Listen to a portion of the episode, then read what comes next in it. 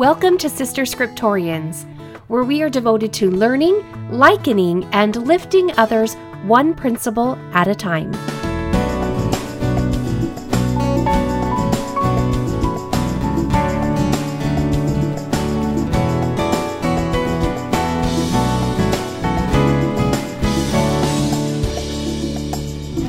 Episode 138 The Whys and Hows. So during the summer, my teenagers were pushing back a little bit on the standards that are found in the For Strength of Youth. They would ask, why do we have to follow them?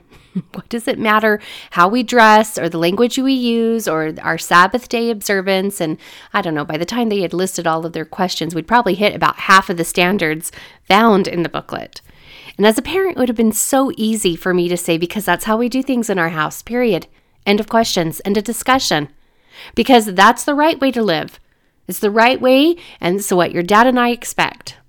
Yeah, I'm wise enough to know that, that, that if I wasn't careful, I would be setting up a scene of rebellion between them and their father and I that would be not only harmful to our relationship, but it would impact their relationship with God, whose standards these are in the first place. So I asked them if I could have a day or so, a couple of days, I think is what I took, to be able to get back to them. Because I wanted to have time to think about the why. It had been a long time for me. The standards were something that were just now a part of me. I was I was convinced a long time ago about the blessings that they do bring into my life. And I, but I needed time to remember why I had embraced them in the first place and, and why I still continued to embrace them. Because, true to the observations of my teenagers, not all members of the church do. So, why should they? So I thought about it as I would blow dry my hair. As I was cleaning the dishes, as I was making the bed, I would pray to know what the big deal it is about following the standards that why should we follow standards that really do make us stand apart from the world? They aren't always the popular way to go. Most often they're not. That sometimes they do seem old fashioned and they actually require a lot more effort when shopping, a lot more time and attention, right? more searching of the English language as we try to articulate ourselves, especially when we're mad. And it definitely, those standards, they definitely make us a peculiar people. And I also wanted to remember why, as a youth, I had committed to follow them in the first place. And the recollection that I received to that question was because I love Jesus. Jesus, it's his gospel, his requests, his ways have been the center of all my greatest desires, and my love for Jesus helped me to recall why we were counseled in the first place to be different from the rest of the world.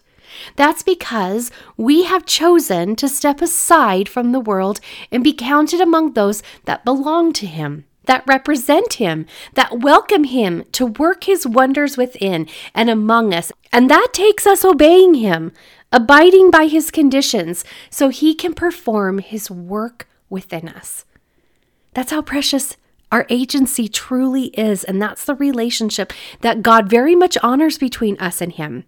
So if He asks me to use different language because I am a representative of Him, or to use my time in such a way, or dress differently, or devote my Sunday to worshiping Him, I choose Him. If in order to keep myself clean and for in order for him to help me stay clean, both in body and mind, so that he can direct me and so that he can sanctify all of my clumsy efforts that I'm making, and that means I need to adhere to dating behaviors, or my dance is modest, or I cherish the gift of repentance, or I develop a gratitude practice, yes, I can do all of that because what He is giving me is tenfold.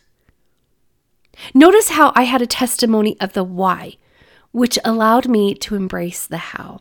The why that I ended up explaining to my children was the plan of salvation, or as Alma refers to it in chapter 12, the plan of redemption. Remember last week, Alma spoke to Zeezrom about deceit and mistruths of the adversary. We learned that we are accountable for our thoughts, words, and works, which will either enable us to receive more truth or they will cause us to lose it. Now, remember how accountability for our thoughts, words, and actions were so foreign to those who followed the order of Nehor, which makes sense. If you eliminate the belief in the need for repentance because you have eliminated the truth of the resurrection, then why would you believe in an afterlife, in righteous living? What would even determine righteous living? Why would anyone even bother with that in the first place? All of the incentive is gone, right? And the chief ruler, Antionah, asked Alma, What do you mean? What do you mean a man will rise from the dead and be changed from this mortal state to an immortal state? What do you mean that the soul will never die? Because if that's the case, what do the scriptures mean when they teach that God placed cherubim and a flaming sword at the east of the Garden of Eden to prevent Adam and Eve from partaking of the fruit of the tree of life so that they wouldn't live forever? Antionah concluded that there was no possible way that we will live forever because of these actions that God took. And he believed it was a catch a moment for Alma. And isn't that interesting? Can you see how if we don't read scripture and if we don't read all of it combining principles together, if we don't actively seek after the restoration of all things, we can draw conclusions and even have scripture support ideas that sound nice and pretty, but actually take us away from God. And this is exactly what the Order of Nehor had done. They did not believe in an afterlife, so therefore they saw no need for redemption, therefore, a savior. Their daily life model realistically could have been eat, drink, and be merry, for tomorrow we die. When we don't believe in the plan of redemption and keep that at the center of our thoughts, we slip and eventually eliminate our accountability for our thoughts, words, and actions. There is no need to strive to be holy, to put off the natural man, to bridle our passions, to forsake evil, and strive for righteousness because you know all of that takes a lot of brain power and a lot of emotional effort, right? What is the difference between evil and righteousness anyway? And without that distinction, there's no need to repent or to answer to God.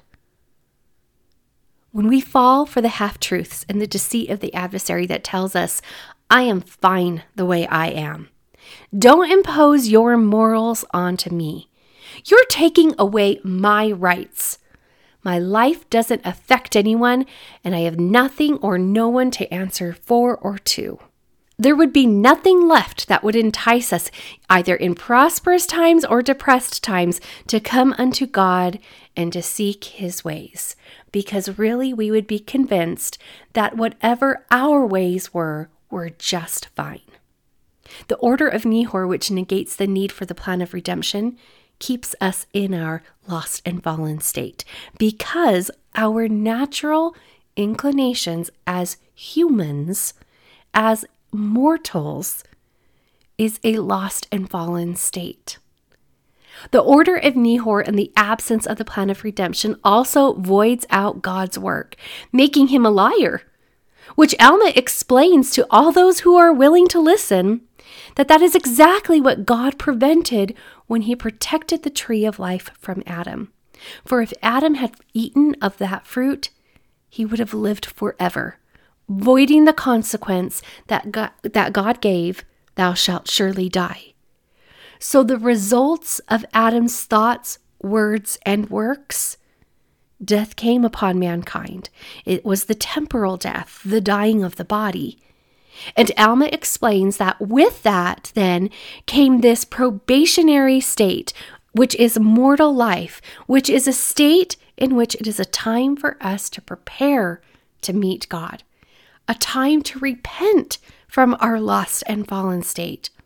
Or how I explained it to my children a time to choose Jesus, a time to discern between his holy ways and the world's fake ways, to seek after light and beauty available to us through Jesus Christ. And yes, that is light and beautiful music, light and beautiful thoughts, words, dress, mannerisms light and beautiful books, relationships, worship, works. If Adam had been permitted to eat of the fruit of the tree of life, he would have been forever miserable in this state, experiencing no preparatory state. The plan of redemption would have been frustrated, and God's word would have been nothing. But God, in his mercy, protected Adam. And though Adam now had eaten the fruit of the tree of truth and knowledge, becoming as God, did you notice that wording in this chapter? Being able to act according to his will and pleasure, choosing either to do good or to do evil. So, God, in His mercy, He had a plan to spare man from this lost and fallen state and steer the will and pleasure of man towards a celestial edification instead of destruction. As the order of Nehor embraced the lost and fallen state of mankind, the doctrine of Jesus Christ urges us don't you settle. And God saw that man needed to know about him and to know the eternal blessings appointed unto him now that he was in this preparatory state. They needed to know, we needed to know that this was a time to prepare to meet God, which, by the way, is just pretty awesome about him. He isn't a drop in, unexpected, and without announcement kind of guy. He hasn't withheld his expectations, keeping us in a state of guessing what will please him and what is worthy of his approval. He doesn't change the rules on us, making something once was acceptable but is no longer acceptable, or vice versa. No, He has revealed to us how we can be ready to stand in His presence from the beginning. And He initially did this, Adam taught, by sending angels to converse with men. And then man was able to behold God's glory. And then man began to call upon God's name. And notice how man's agency, the use of our thoughts, words, and works to commune with God, was necessary. Notice how then God could then converse with man. And the first thing he did was make known unto man the plan of redemption. The first thing he did was tell us the why. Why we should choose him and to love him and seek him and to follow him. Why to do so would bring us joy now and complete joy in the life to come. Why evil is so easy and available to choose, but how righteous will open for them up the grace of God. He first told us the why, helping us to see clearly what we should desire. And then he taught us the how. He revealed to man the mysteries of God, filling them with light and knowledge, all because they exercised faith in him repented of their errors, and then exercised works of righteousness. And then he gave further commandments on how they could place Jesus back into the center of their lives. That is why we keep the standards. So Jesus can be in his rightful spot in our lives. We follow the hows that keep us focused on the why. This is how we can have peace and freedom from worry and turmoil. And it's what all of God's children desire. The scriptures refer it to as the rest of God. And it's no accident that God's children crave peace and freedom. We all desire it. It's just some of us haven't been sold on the whys and the hows yet. Some of us have settled for our lost and fallen state. Some of us have our hearts still hardened for a myriad of reasons, but some, unfortunately, are mimicking too much the order of Nehor philosophies, which prevent us from being able to embrace Jesus, who he truly is, and what he truly can do for us. They prevent us then from being able to enter into the rest of God. But Alma teaches Jesus is the key not only in our parenting, which, by the way, if this parenting tip of explaining the why before the how was good enough for God to use, how can we strengthen our parenting abilities by applying it in our families? For example, do your children know why we go to church? why we hold in reverence the proclamation of the family, why we sacrifice, why we pay our tithing, why we pray? Do they know why we treat each other kindly, why we want a tidy home, why we will do anything to get to the temple? Why we want to keep our bodies clean, why we need to eat good foods and get adequate sleep. All of the answers come more clearly when we put Jesus and the availability of His Spirit to us in the center of everything we do. The key, the why, is the plan of salvation. The key and the why is redemption. I also want to point out that Alma teaches even God called on man in the name of the Son. Did you notice that? Through his Son, is how God can have mercy upon us when we repent and soften our hearts. Jesus is everything. Jesus is everything. He is the way, the truth, and the light for us and even for the works of God. And if you would like help on putting Jesus back in the center of your life in how you think about yourself and your relationships with others, I'm extending an invitation to you to sign up for coaching with me. I am passionate about helping my fellow sisters be able to find joy in gospel living, to have the confidence, the true confidence that God desires to give you simply because of your true nature. But some of us have forgotten what that true nature is. And from now until the end of the year, I'm offering my services, which are 10 45 to 60 minute sessions with me for only $200. That's less than a copay, and it is so worth it. It is the ultimate self care to take an hour per week to focus on the roots of your creations, your thoughts, and to intentionally align yourself with the characteristics of God. How to be more merciful and less harsh. How to be confident in creating by recognizing truth and moving towards that. By choosing love over fear, which is always the answer, by the way. Love every single time. And to sign up for coaching, email me at carrie at sisterscriptorians.com and you and I will take it from there. Even if my schedule is full for the time being, I will honor the pricing for those who choose to be put on my waiting list. And that's a pretty good commitment for something that I know will make the difference in your life. I'll see you next week.